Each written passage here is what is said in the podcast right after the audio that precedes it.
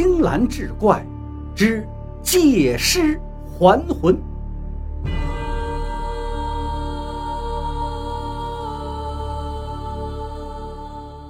年轻漂亮的方林是九江一所中学的外语老师，曾经在常青藤留过学。九八年的洪灾中，中国军民死伤无数。方林下水救人，在救上来两个孩子之后，体力不支，永远消失在水里了。阎王爷留方林在地府中任职，一晃就是十多年。转眼到了二零一三年的一月，这一天，判官对方林说：“阎王爷说你生前教书育人，又是为救人而亡，在地府这些年也是勤谨优异。”特放你半个月假，回阳世间玩一玩，散散心。二月一号开始，二月十五号我去把你带回来。说完，递给他一份资料，这些内容你要看熟，因为安排的是让你借尸还魂。方林一愣，借尸还魂？是的，借尸还魂。生死簿数据库里查到，二月一日那天会有个和你的身形相貌非常接近的女孩归阴，安排把她的尸身借你用些日子。这资料是跟她阳世情况有关的。二月一日，美国某处海岸，一艘中国的偷渡船只被海岸警卫队发现了，蛇头在喊着：“快跳船！”游过去，游到别的地方上岸。船上立刻乱成一团，很快很多人都跳下了水，其中也有人不会游泳的。这个船有个来自广东的漂亮姑娘，叫林燕，别过家人，独自一个人踏上了这条路。几经辗转，到了这艘船上，因为离岸已经不远了，勇敢的她也跳下了水。想着游一会儿，从别的岸边就上去了。可是呢，他并不怎么会游泳。下水之后才发现，情况比自己预想的要糟糕太多了。他拼命的呼救，却没有人来救他。一个浪头打过来，他就沉了下去。渐渐的，呼吸越来越困难。恍惚中，他感觉有个人从水底浮上来，慢慢的靠近自己。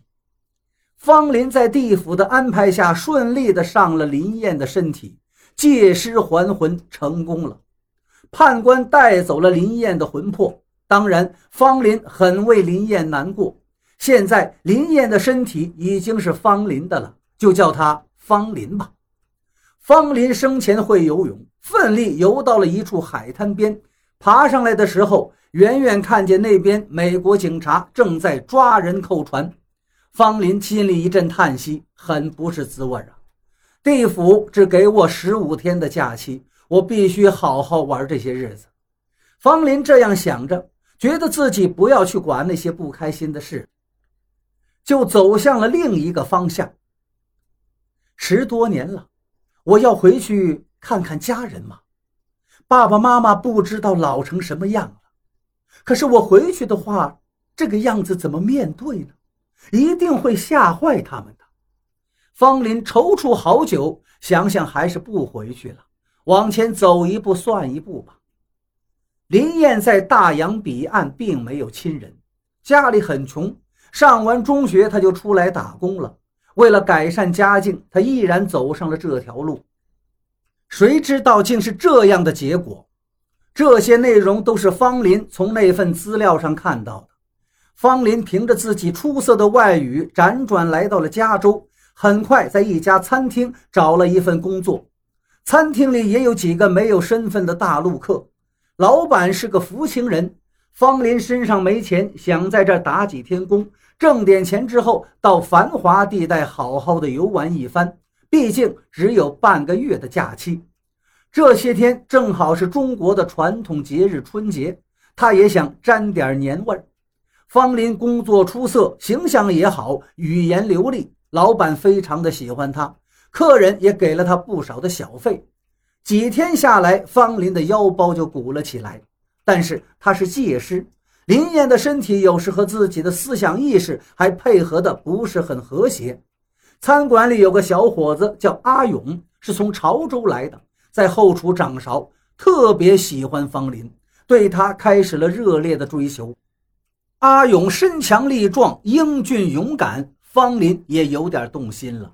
可是他只有十来天的活命时间，没办法去接受他，只能和他顺其自然的以朋友相处。下了班的时候，阿勇经常邀请方林出去玩耍，方林也就去了。两个人在一起过得很开心，甚至方林都快忘了自己的情况了。偶然想起来，他的心里如同刀割一样难受。背着阿勇偷偷的抹眼泪，但是阿勇的热情呵护很快又让他忘掉了这一切。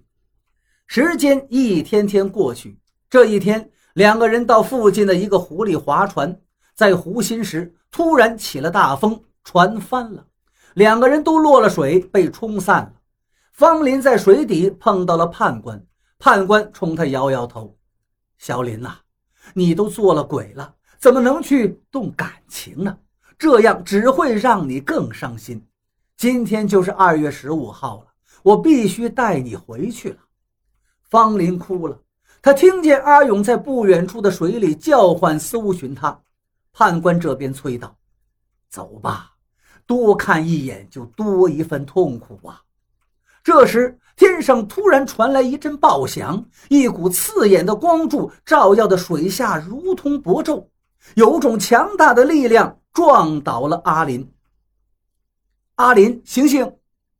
方林再次睁开眼睛时，阿勇正在身边唤他。见他醒了，高兴的眼泪都流下来了。阿林，你可算是醒了。后来，方林才知道是阿勇从水里把他救上来的。阿勇说：“我在水下见到你的时候，有一只很大很大的螃蟹在你身边张牙舞爪。”后来不知怎么的，天上突然有一声炸响，可能是冲击波什么的传到了水中，把你震倒了。那只大螃蟹也不见了，因为冲击波下来的时候，水下一片光亮，我才找到了你。方林知道，阿勇看到的螃蟹就是判官，他搞不懂自己怎么会没被判官带走，依然还活着。那股突然降临的巨大力量又是怎么回事？回到餐厅没多久，方林就听闻到一条消息，说俄罗斯今天发生了陨石坠落事件。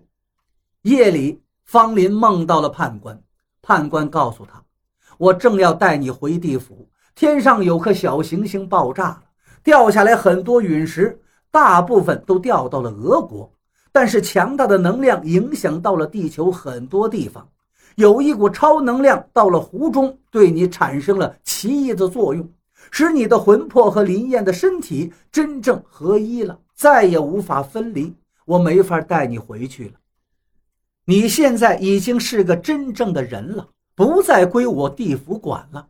你以后自己多保重吧。有什么事需要了就给我打电话，这个电话机我送给你。方林醒来时，手中果然有一个奇形怪状的蟹壳，上面纹路特异。这是阴间的通讯工具，他在下边任职时还真用过。他马上用它给判官发了条信息：“谢谢您，元宵夜再给您祝贺。”快到元宵节了，餐厅生意很忙。二月十九号，移民局的人突然降临。把餐厅老板和里边几个没有身份的人带走了，方林也在其中。阿勇有绿卡，当然没事，但他不放心方林，动用自己一切能用得上的关系，想使方林不被遣返。第三天，老板放回来了，随后方林和两个被抓的人也回来了，还有个被抓的，因为有地解令在身，那个人被遣返了。老板对阿勇说。移民局因为方林英语流畅、口齿伶俐、形象好、素质佳，所以没有遣返他。据说移民局里有个官员有意安排他去华人区某个教育机构做事呢。阿勇听了非常高兴，抱着方林不肯松开。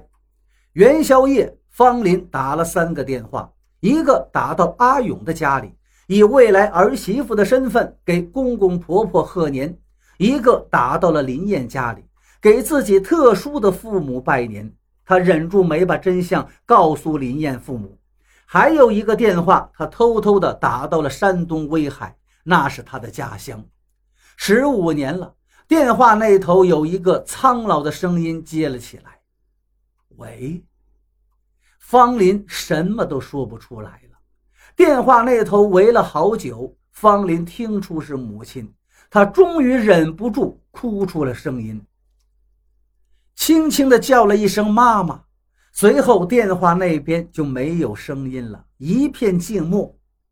中国威海，一对老夫妇在家里电话机前老泪纵横，房间的墙上还挂着美丽女孩的照片。电话还没挂上，传出一个女孩的哭声，老婆婆终于嚎啕大哭起来。老伴儿两手颤抖，他手上还拿着一个碗。那是给他们唯一的女儿盛元宵节年夜饭准备的。